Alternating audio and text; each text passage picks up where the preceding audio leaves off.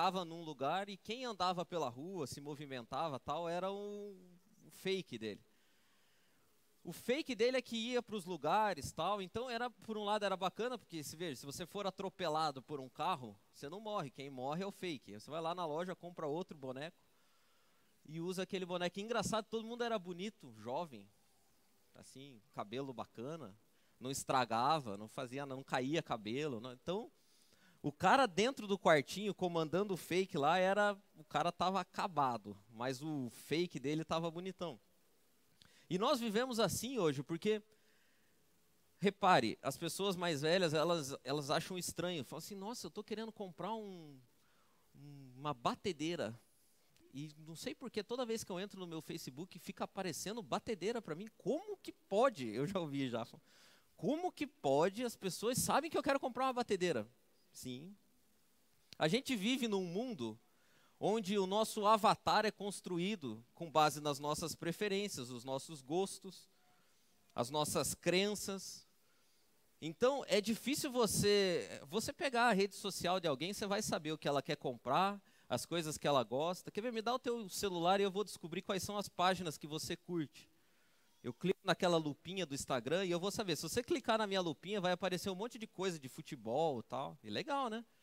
Tem gente aí que fala assim, não, não vou dar meu celular não, porque se você clicar na minha lupinha vai, vai ficar ruim. E você sabe que essas coisas todas vão construindo a nossa identidade, o nosso avatarzinho. As coisas que a gente escolhe, que a gente gosta, que a gente faz, que a gente se relaciona, vão construindo ali a nossa identidade. E aí o que acontece é assim, às vezes fala assim, pô, mas, cara, esse não sou eu. Tem gente será que não é mesmo?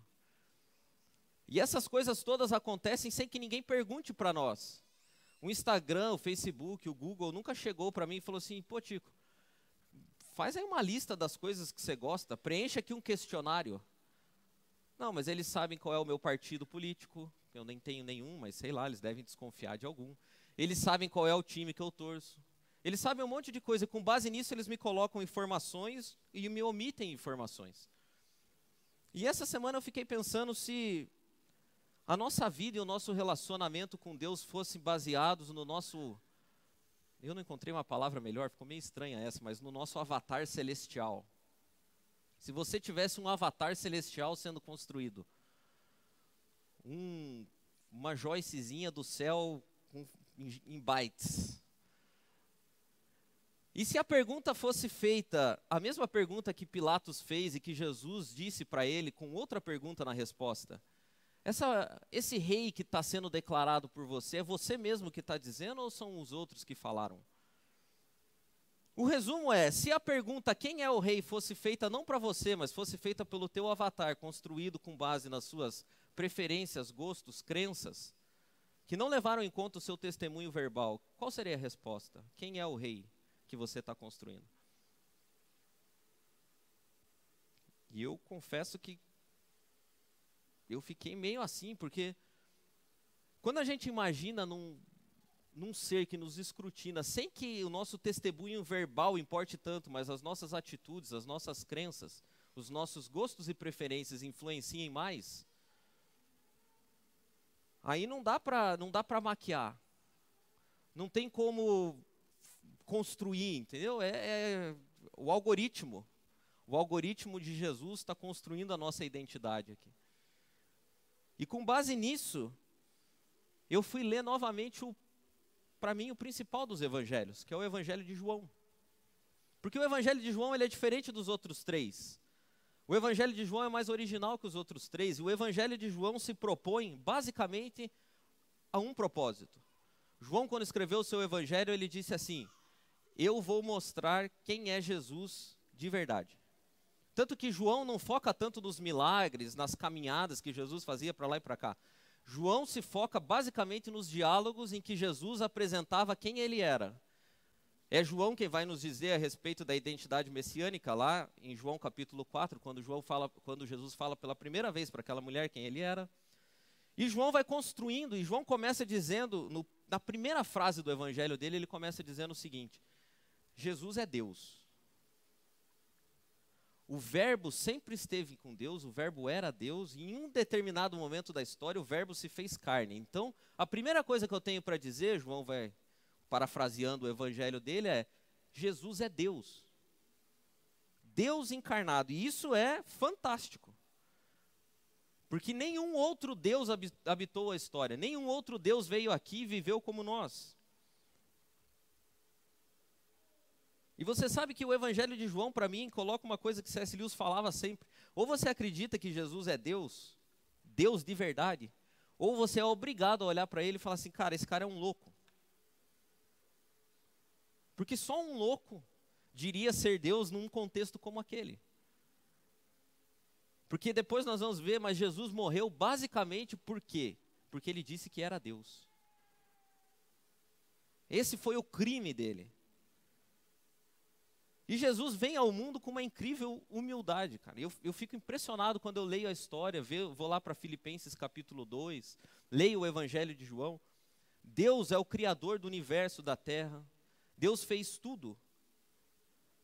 E sabe que a gente está perdendo a capacidade, às vezes eu me, me pego pensando assim, cara, mas como pode alguém fora do tempo e do espaço? Ontem ainda eu estava ouvindo a música do Hillsong, que fala da criação de Deus, sou o Will I, acho que é, né? A música. Eu também vou fazer. Se Deus criou as estrelas para adorar, eu também vou adorar. Aquele que estava antes de qualquer coisa pudesse existir, aquele que falou na escuridão e criou a luz. Será que a gente tem capacidade ainda de acreditar nessas coisas? E mais ainda, a gente ainda tem a capacidade de acreditar que esse mesmo Deus veio de lá do céu, nasceu de uma virgem, passou fome, frio, que nem nós estamos passando hoje. Construiu um reino, mesmo já tendo reino. Se submeteu a pessoas, foi julgado por uns, estapeado por outros, cuspido por alguns, se deixou matar. É incrível. Jesus começa a fazer uma série de milagres, começa a viver de um jeito nunca visto antes. E ele falava abertamente coisas que nunca ninguém tinha dito e nunca ninguém mais disse depois dele, a não ser o louco do Inri. O Inri fala. Mas Jesus basicamente falava, e não era aqui ou ali ou lá, e Jesus falava: Eu sou Deus, eu e o Pai somos um. Eu vivo para Deus, mesmo sendo Deus. Eu vim aqui para ensinar vocês um jeito novo do que o Pai está buscando. O Pai não quer mais essa religião aqui que todo mundo conhece, que é de fazer coisas, de ter obrigações. Deus está cansado disso. O que Deus deseja é se relacionar com o homem. Vocês olharam para a história, já tem uns seis mil anos que está registrado aqui, vocês não perceberam que não era isso que Deus queria quando criou o homem. O que Deus queria era relacionamento, não regras. Deus deseja um relacionamento baseado no amor e não nas regras. E o que Jesus faz é colocar em xeque tudo que existia. E isso incomodou gente, cara. Isso começou a incomodar as pessoas até um ponto que surge uma aliança inusitada. Uma aliança inusitada surge e a aliança é entre o Estado e os líderes religiosos. É o Estado Islâmico e os judeus, para matar um. Basicamente, assim, uma aliança dos nossos dias, mais inusitada do que essa, eu não imagino. Eu imagino, mas não, não, não vem ao caso. É como se o Bolsonaro ah, vou, vem ao caso. Bolsonaro aliou-se ao Lula e falou assim: vamos destruir o João Amoedo. Tipo, um cara neutro, mas que estava incomodando. É uma aliança tão inusitada que o Estado, que era o Estado, o Império Romano, matava e oprimia os judeus, dominava os judeus. E esses mesmos judeus se aliaram ao Estado, ao Império Romano, para matar um inimigo em comum, que era Jesus. Por isso, o fato é extraordinário. Você não vai ver depois na história o Império Romano se aliando aos judeus de novo. Não tem mais. Foi uma única vez. E você sabe que lá no final do Evangelho de João a gente vai chegar no ápice dessa construção. E lá tem um diálogo que para mim é determinante. Assim. Eu, eu tiro muitas lições. Eu já preguei lá na época do teatro, uma outra vez, sobre isso. Lá no final há um diálogo cheio de história, de conteúdo, cheio de ensinamentos para mim, ensinamentos para você. E o clima lá é tenso. Tenso, super tenso. Tem gritaria, tem gente querendo uma coisa, gente querendo outra coisa. Tem gente pedindo para matar, tem gente pedindo para soltar. Tem gente querendo toda espécie de, de interesse pessoal, de cada um defendendo o seu lado. De um lado você vai ver um povo e líderes religiosos ensandecidos procurando de qualquer jeito matar Jesus. Eles estão desesperados para isso. Os caras fazem qualquer coisa. Eles venderam a alma para o diabo para matar Jesus. Eles botaram na cabeça deles que eles iam matar Jesus. Do outro lado tem um cara, gente boa, que até outro dia estava sendo adorado por essa mesma multidão. Um cara que não parece um cara mal. O cara não tem cara de mal. Ele não tem jeito de mal. E ele está aqui desse lado. E no meio dos dois tem um cara chamado Pilatos.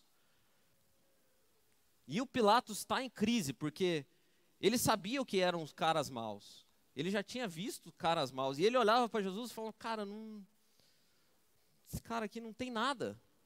E o pessoal querendo matar, de qualquer jeito. E Pilatos vai para Jesus, pergunta as coisas, e Jesus, que, que, sabedoria, que tranquilidade, cara. Como eu gostaria de ter essa tranquilidade. Me diz alguma coisa, cara. Não, vou dizer nada. Depois lá na frente a gente vai ver, vai ler o versículo. Cara, eu tenho poder para soltar você, para mandar matar você. Impressionante. Me manda seu currículo. Incrível, o cara é incrível, o cara, o cara tá calmo. E ele é um cara do bem. E a pergunta que Pilatos precisa da resposta é muito simples. Era só Jesus dizer sim ou não. A pergunta é: você é o rei dos judeus ou não? E a resposta de Jesus, você que sabe.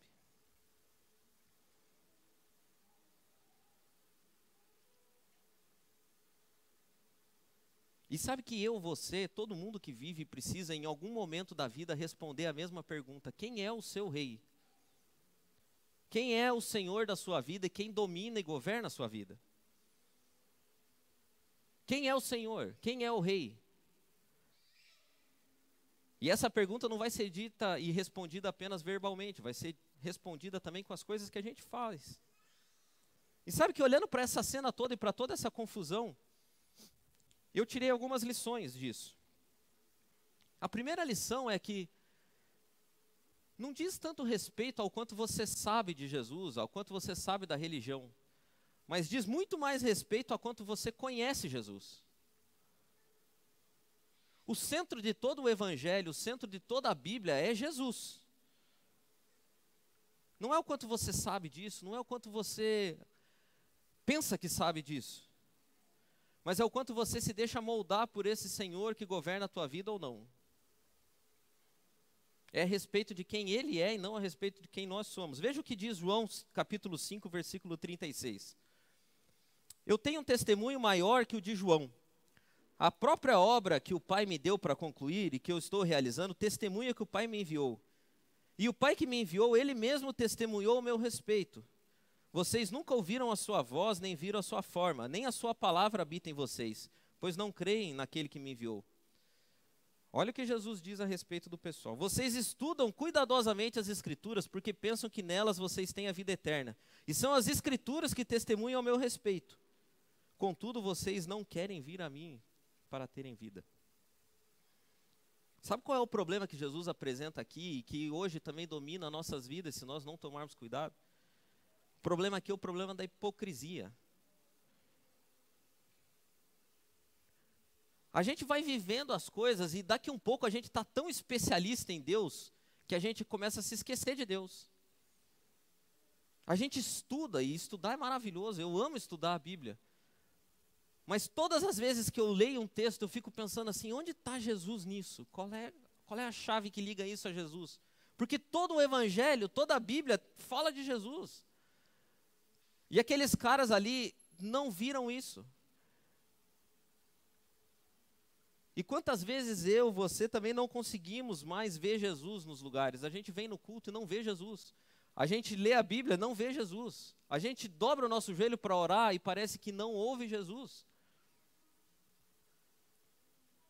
E às vezes eu me pego pensando, cara, eu sei muito a respeito de Jesus, mas às vezes sinto saudade de quando eu achava que um vaso era um vaso, assim, sabe? O irmão falava um vaso, eu ficava procurando um vaso. Eu não sabia nada a respeito de Jesus.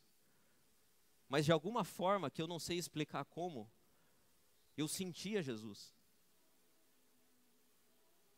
Eu sabia que ele estava perto de mim. E hoje eu tenho medo de cair no pecado da hipocrisia. De estar tá falando de Jesus, de estar tá pregando Jesus e não mais viver Jesus. Não mais sentir Jesus, não mais ser influenciado por Jesus. Perder a capacidade de ouvir a voz de Jesus. E era exatamente isso que aqueles caras tinham feito, porque eles eram hipócritas. Eles procuravam matar Jesus, e se você vai a fundo lá, você vai descobrir que o motivo pelo qual eles levaram Jesus para ser morto por Pilatos, segundo eles, era a blasfêmia. E a blasfêmia de Jesus era ter dito que ele era Deus. Ele blasfemou. E a Bíblia diz em Levítico, capítulo 24, 16, que quem blasfemar o nome do Senhor terá que ser executado. Vai morrer. Eles estavam certos nisso. Quem blasfemar o nome do Senhor terá de ser executado. A comunidade toda o apedrejará. A Bíblia diz que o pecado da blasfêmia deve ser punido com apedrejamento. E o que, que aqueles caras queriam? O que eles gritavam para Pilatos? Crucificam. Você vê, você vê o tamanho da hipocrisia? No próprio versículo pelo qual eles estavam procurando matar os caras, eles já estavam rodando já. Porque já que é para ser justo, então, vamos apedrejar o cara. Mas não eles, não, eles não se davam por satisfeitos, eles queriam uma humilhação pública. Eles queriam pendurar o cara numa cruz. Os judeus não crucificavam ninguém, os únicos que crucificavam eram o Império Romano. Eles estavam dançando na própria palavra deles, hipócritas. E aí eu fico, eu fico pensando se essa não é a nossa realidade de hoje.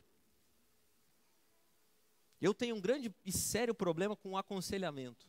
Muito sério. Porque todas as vezes que eu vou fazer um aconselhamento, eu, eu me sinto mal, cara. Porque quando a pessoa começa a contar para mim os pecados dela e, e, e, começa a falar da história dela para mim, eu começo a, a, me ver na história dela. Eu fico pensando assim, cara, tenho, eu tenho um conselho bom para você. Vamos se abraçar nós dois, chorar e vamos orar, pedindo que Deus abençoe você abençoe eu também, porque é incrível. Eu, eu me vejo nas histórias. E, e, tem coisas, um outro parêntese dentro do parêntese, que tem vezes que eu fico assim, cara, a, a, o teu pecado é pequeno. Vou, você veio procurar conselho, mas então deixa, deixa eu te contar a minha história, que você vai ficar com dó de mim. Esses caras ali não conseguiam fazer isso. E aí tem um cara que para mim tem sido um mentor, assim, eu escuto muito ele, ele fala muito comigo. Deus usa muito ele para falar comigo, é o Mark Driscoll. E ele diz uma coisa que é fenomenal. Ele diz: sabe qual é o problema dos religiosos? É que eles usam a Bíblia como binóculo e não como espelho. Eles pegam a Bíblia e ficam olhando assim: nossa, teu pecado. Que pecado terrível. Isso que você fez é errado. Eles pegam a Bíblia e colocam no olho e ficam olhando para os outros. Quando na verdade o que Jesus ensinou é que a Bíblia não é um binóculo, a Bíblia é um espelho. Todas as vezes que você lê a Bíblia, a Bíblia tem que falar com você, não com o outro lá. Primeiro com você. O primeiro a ser exortado tem que ser você. E o que esses caras aqui faziam era, cara, vamos pegar a Bíblia e vamos achar um jeito de matar Jesus. Vamos pegar a Bíblia e vamos achar um jeito de escrutinar a vida desse cara. E uma coisa que eu temo demais é que quando todo mundo está é, seguindo a Bíblia porque eu falo, mas eu não estou servindo a Deus e não estou vivendo o que eu estou ensinando, o nome disso é abuso. Se a gente usa a Bíblia para julgar as outras pessoas, mas não usa a Bíblia para julgar a nossa própria vida, o nome disso é abuso. E Jesus foi complacente com um monte de gente, mas não foi complacente com pessoas que abusavam dos outros. Jesus aceitava prostitutas, Jesus aceitava cobradores de impostos, mas não aceitou os religiosos. Jesus ficava de cara com os religiosos. Porque é gente que usa a palavra dele, manipula a palavra dele para oprimir os outros. E quando a gente lê a Bíblia, a primeira coisa que a gente tem que fazer é o seguinte: Deus, miserável homem que eu sou, que a tua palavra fale comigo e mude a minha vida, porque o Senhor de fato é reina para mim.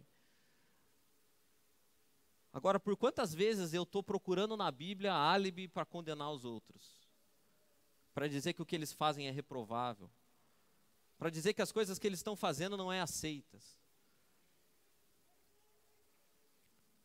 Tem um versículo aqui que fala muito disso.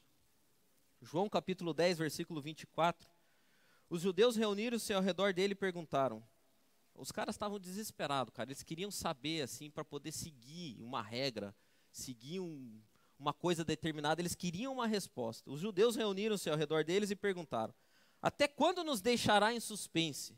Se você é o Cristo, diga-nos abertamente. E Jesus respondeu: Cara, vocês são cegos, vocês não conseguem. Ó. Eu já lhes disse, mas vocês não creem.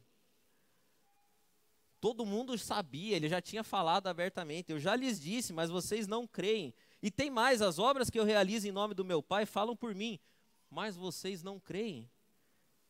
Sabe por quê? Porque não são minhas ovelhas.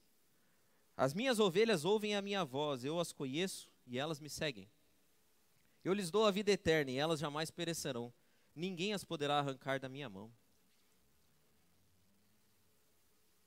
Não é sobre nós, é sobre Deus. Não é sobre quantas coisas maravilhosas nós podemos fazer, é sobre Deus. Não é sobre a capacidade que nós temos e o conhecimento que nós temos, é sobre Deus. Sabe todos os versículos que eu e você conhecemos de cor? eles não nos ajudam no dia da angústia.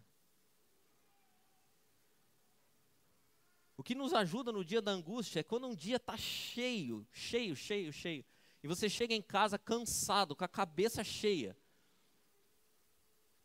cheia de coisa, cheia de problema para resolver, cheia de situações que você não sabe como lidar, assim como Pilatos estava.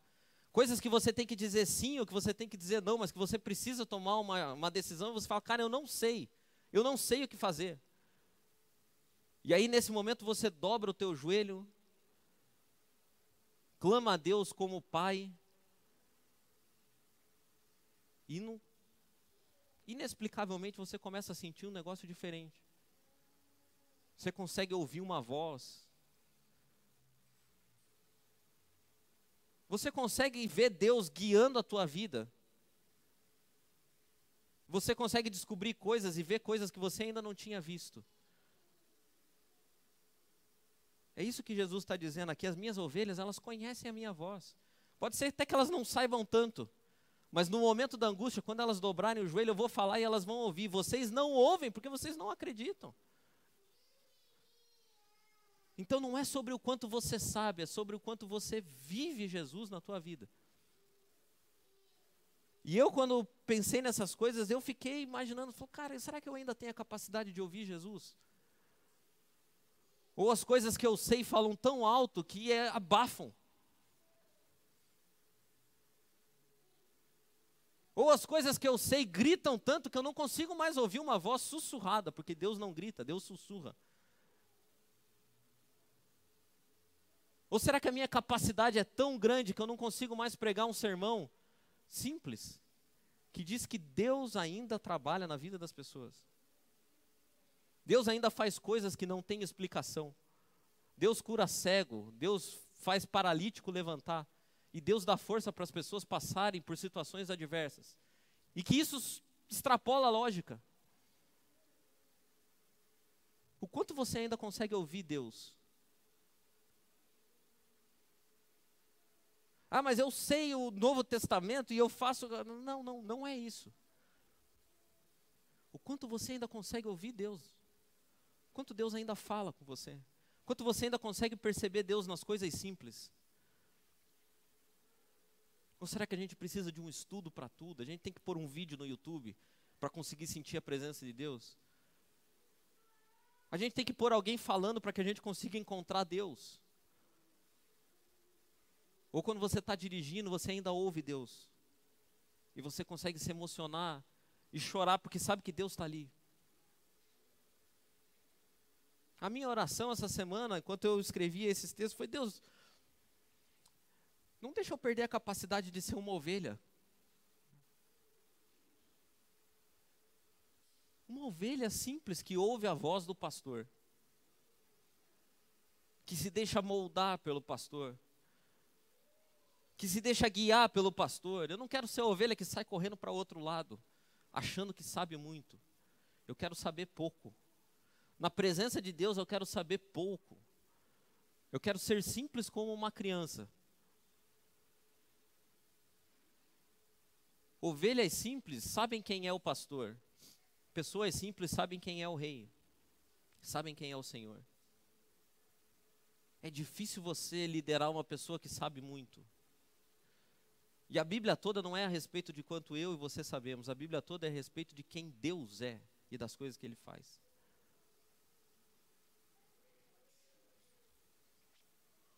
Uma segunda coisa que eu vi nesse diálogo tenso, e isso aqui é um, uma das coisas que mais eu preciso aprender, é que na vontade de Deus há uma paz sem explicação. Eu, eu lendo esse texto, eu fiquei pensando em Jesus. E há uma paz tão grande naquele homem, cara. Mesmo diante de uma situação assim extrema, Imagine alguém no corredor da morte, o cara está tranquilo. Tranquilo. João capítulo 19, versículo 8, diz assim: E o Pilatos desesperado, né, cara? O cara andando para lá e para cá. Você vê ele vai e entra na, na, sala e fala com a mulher, e fala com não sei quem, e volta e fala com o povo, e vai para lá. Essa é uma das indas e vindas dele. João capítulo 19, versículo 8. Ao ouvir isso, Pilatos ficou ainda mais amedrontado, tipo pânico, assim ainda mais amedrontado, e voltou para dentro do palácio. Então perguntou a Jesus: De onde você vem? Mas Jesus não deu resposta alguma. Jesus era sangue frio. Você se nega a falar comigo? disse Pilatos. Não sabe que eu tenho autoridade para libertá-lo e para crucificá-lo? Jesus, né? gostaria de imaginar que ele deve ter sido sarcástico um pouco nessa hora. Falou, sério? Jesus respondeu: Não teria nenhuma autoridade sobre mim se essa não te fosse dado de cima. Tipo assim, eu sou o CEO global da tua empresa. Você não me conhece, você não me viu na revista, mas essa empresa aí, que você é gerente, eu, eu fundei ela. Eu comecei ela. Então, essa autoridade que você tem, fui eu que te contratei. Eu assinei tua ficha. Você não sabe, mas fui eu. Não teria nenhuma autoridade sobre mim se essa não te fosse dada de cima. Por isso, aquele que me entregou a ti é culpado de um pecado maior. Cara, o clima aqui é tenso. E há uma conversa cara a cara sendo travada. Imagina aqui, se fosse aqui, a câmera focaria. De um lado, Pilatos suando, nervoso. Cara, falo, cara, pelo amor de Deus, me fala alguma coisa. Do outro lado, Jesus de boa, assim, mão no bolso. Vão matar você, cara. Tô, sossegado.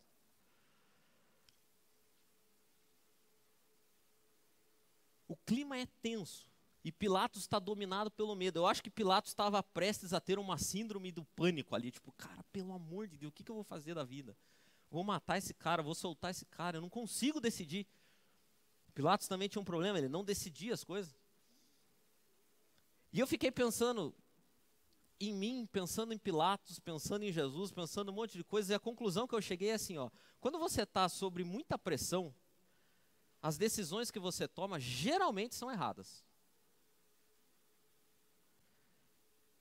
Eu tenho tentado praticar uma coisa na vida que é assim: se você me pressiona demais para eu decidir algo, eu tento não decidir nada naquele momento.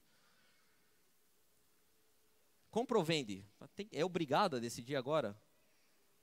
Não, então, então espera um pouco, porque né, vai que muda amanhã, vai que o dólar baixa. Vai que o dólar sobe para quem precisa de dólar alto. Espera. E Pilatos estava sob uma pressão enorme, mas ele não tinha tempo para decidir. Ele tinha que decidir na hora.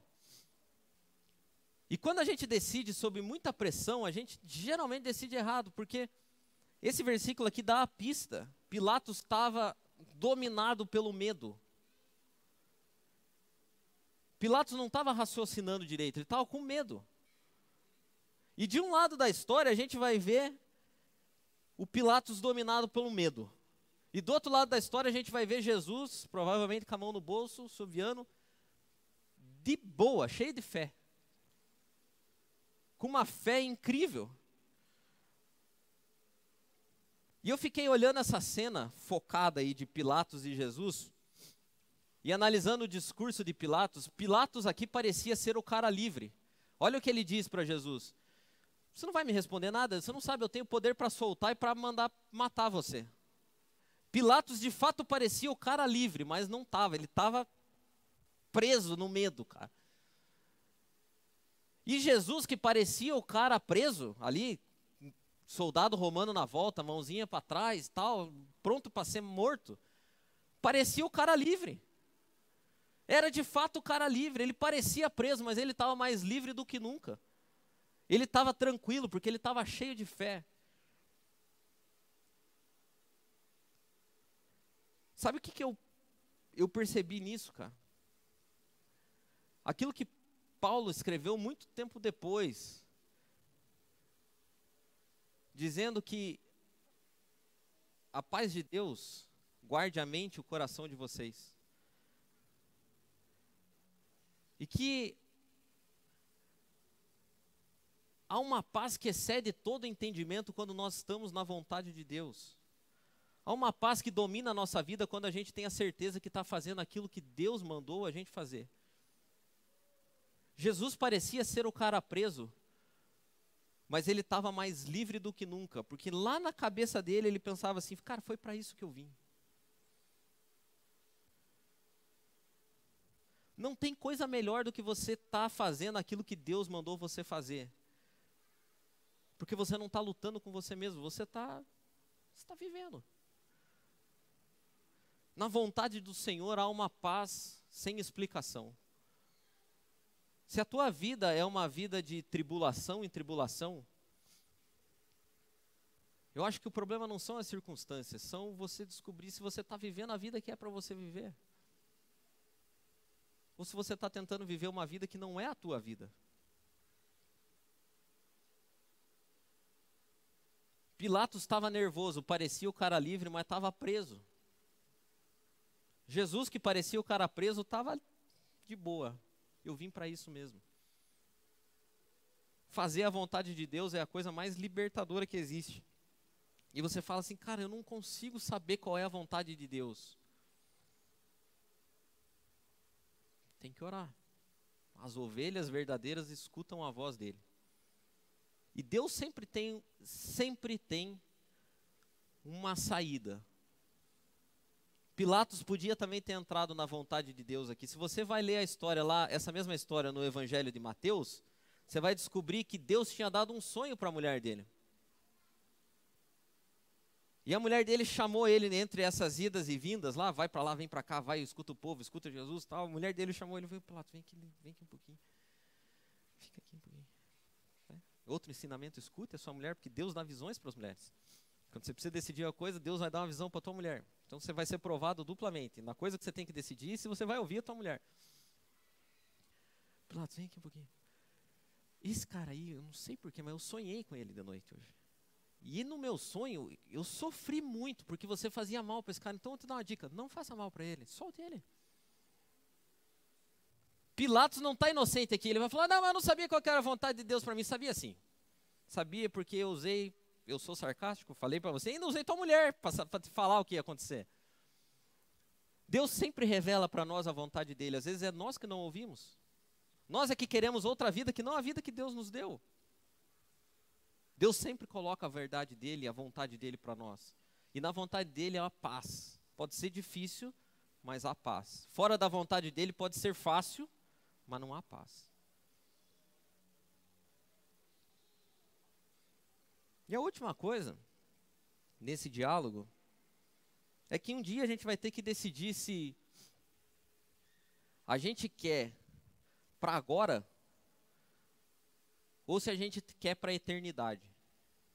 Sabe o que acontece comigo?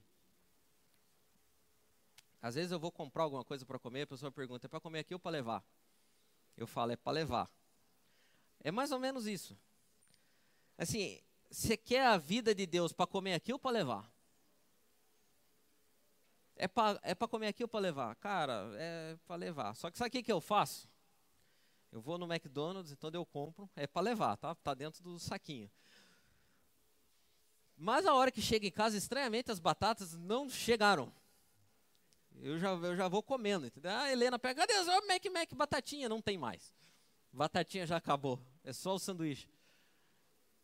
A gente vai vivendo uma vida assim, para comer aqui e para levar, entendeu? É, é os dois. E não, não funciona. Não funciona. Olha o que diz João capítulo 19. Esse aqui para mim, cara, desse, desse, desse, dessa série de diálogos aqui, é o mais absurdo de todos eles. Chega no final, o Pilatos já foi, voltou umas 10 ele já está até cansado de ir lá para dentro e voltar.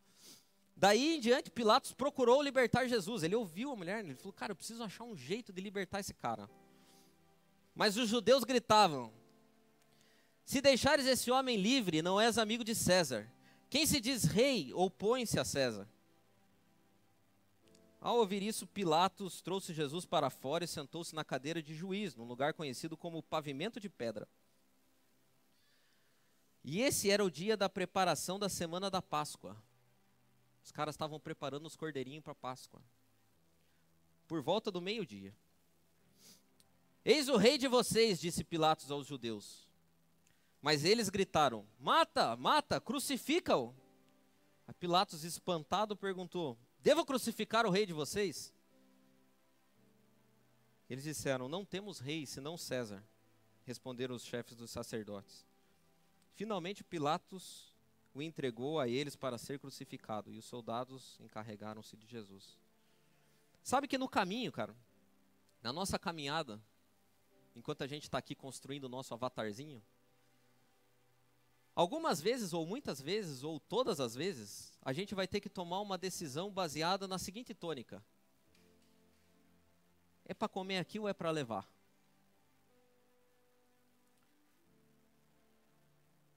Eu resolvo os problemas de agora e fico bem, e depois me complico na eternidade? Ou eu suporto as angústias e as agruras do agora, acreditando que tem uma glória que me reserva? Esse era o dilema de Pilatos. Esse é o meu dilema, esse é o teu dilema. Você aceita um emprego que você tem que fazer coisas que não contribuem com a eternidade ou você aceita um emprego ruim acreditando que lá na frente você vai ter uma glória maior? Simples. Você aceita se relacionar com pessoas que zombam de Deus, mesmo sem perceber, para ser bem visto pelas pessoas aqui agora ou você se recusa e acredita que no futuro Deus vai te trazer uma coisa melhor? Você pensa em curto ou em longo prazo? Pilatos pensava em curto prazo.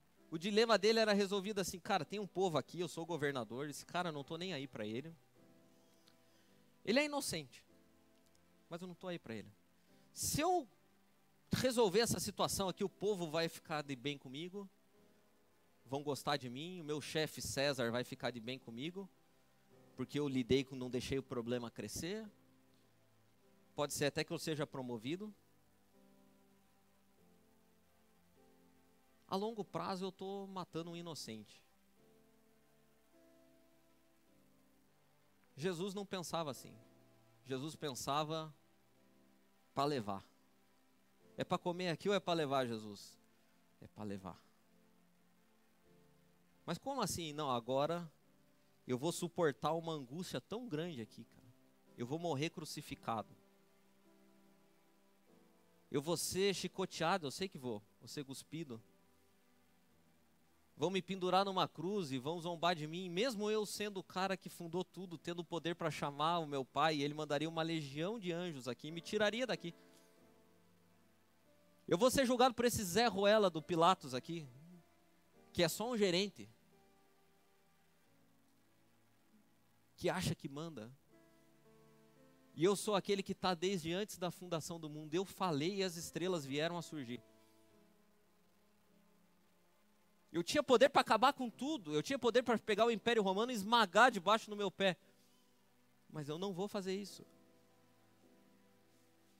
Eu não vou fazer isso porque tem um monte de gente que precisa de salvação. E a minha morte, que para eles é a vitória, eles não imaginam que vai ser a maior derrota deles.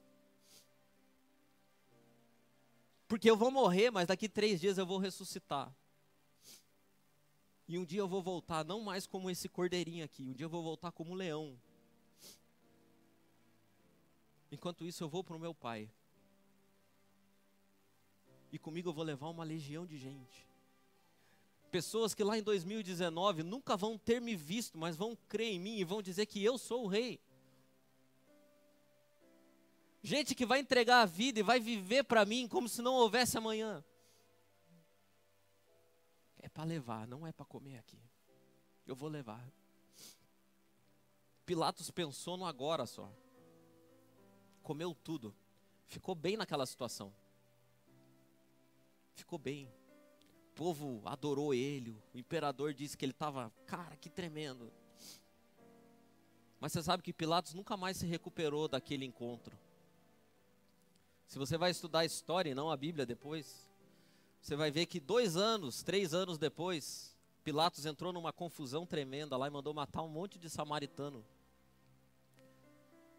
Caiu em desgraça com o povo. Foi mandado para o imperador para que fosse resolvida a situação dele. O imperador jogou ele para escanteio, porque é assim que acontece quando a gente pensa no curto prazo. E a história conta que Pilatos não conseguiu viver com aquela frustração e se matou. Sabe? Sabe qual é o problema de pensar em agora? Os problemas sempre se repetem, cara. Você resolve um problema de agora e sacrifica a eternidade, daqui um ano você vai ter que sacrificar de novo, e de novo, e de novo, e de novo. Às vezes são outras pessoas, outras circunstâncias, mas sempre se repete.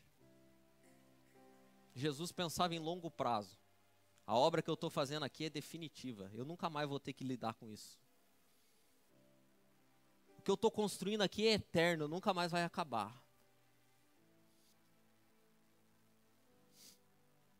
A conclusão que eu chego é que no mundo que a gente vive hoje, tem muito rei se levantando. Tem muita tem muito rei se autoproclamando. Tem muita gente que sabe tudo de Jesus, fala tudo de Jesus, prega de Jesus, põe camiseta de Jesus, põe adesivo de Jesus, mas que não conhece Jesus. E o meu desespero, de verdade, gente, quando eu olho para isso, é se eu não estou contado no meio dos caras também. Eu tenho medo de estar aqui todo domingo celebrando Jesus, cantando que Ele é maravilhoso, pregando e falando dele. Mas me angustia o fato de quando eu chego em casa, às vezes eu não sinto Ele, eu não vivo Ele.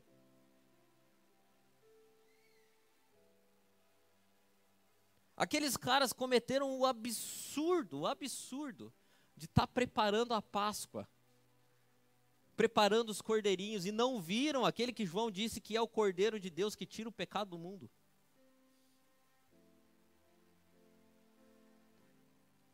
Eles estavam que nem a gente aqui diante do cordeiro maravilhoso, mas não viram.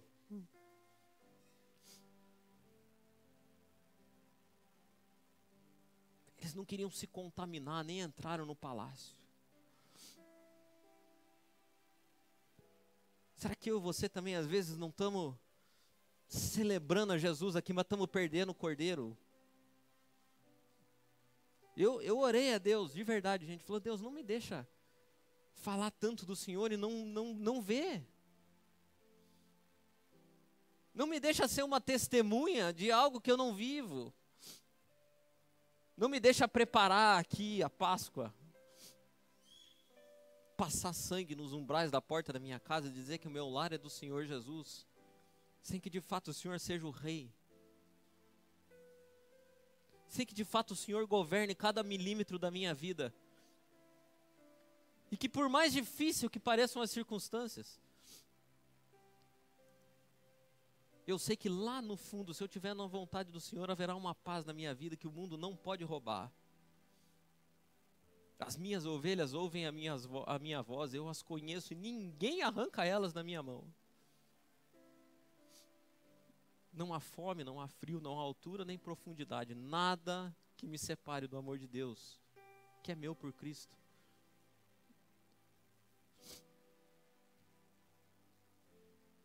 Sabe que a minha carne tenta a todo momento me proclamar rei. Mas hoje eu faço uma oração e eu me recuso a isso. Oramande carefasture lamanai.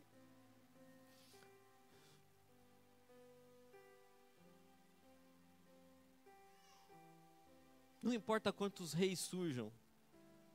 Não importa que a minha carne queira que eu seja rei. A resposta para a pergunta quem é o rei é muito simples. Jesus. Ele é o rei. E eu não quero que outros digam isso por mim, eu quero eu mesmo dizer isso. Eu quero dizer isso com a minha vida.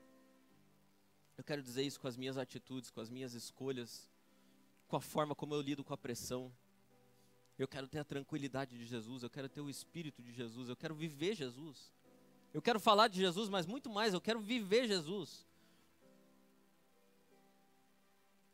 Eu quero que as pessoas ao meu lado vejam, cara, esse cara aí é igual Jesus. Porque no fundo é isso que importa, não é o que eu sei, é o que eu vivo.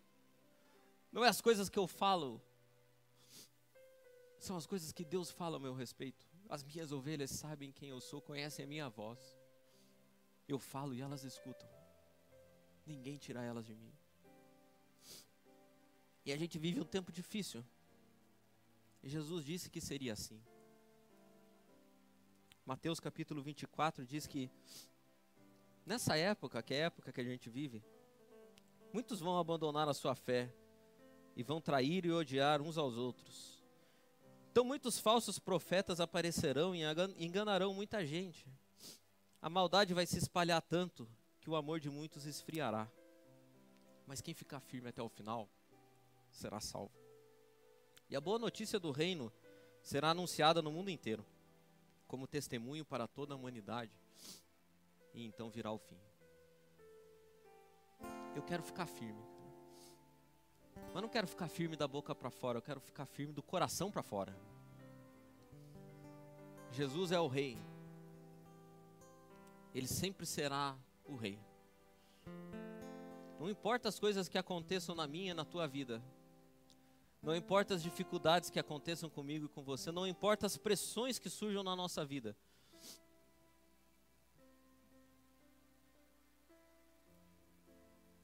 Talvez o maior testemunho que pudesse haver na nossa vida era nós no lugar de Pilatos, perguntando para Jesus: Diz aí, cara, você é o rei? Jesus falou: Cara, eu sei que você sabe que eu sou o rei. Você vive como se eu fosse o rei. A tua vida testifica que eu sou o rei. Você não vive para você mesmo, tem um dono aí. Eu falo, você escuta. Não questiona. Por mais que às vezes você não concorde comigo, eu sou o dono. Eu queria ouvir esse testemunho de Jesus quando chegasse lá. Cara, esse cara aí sabe que eu sou o rei. Ele falava, vivia. Pregava, mas também ouvia minha voz, aceitava minha repreensão, se deixava guiar. O mundo vai continuar perguntando, todo dia, quem é o rei? Resta saber que resposta nós vamos dar. E eu queria que você ouvisse essa canção que o Abner vai cantar. E pedisse que Deus te ajudasse não mais a saber muitas coisas a respeito dele, mas a não perder a capacidade de ouvir a voz dele. No meio de um turbilhão de coisas, um turbilhão de informações, de milhões de pregações disponíveis. Não perca a capacidade de ouvir a voz de Deus, porque no final das contas é isso que importa.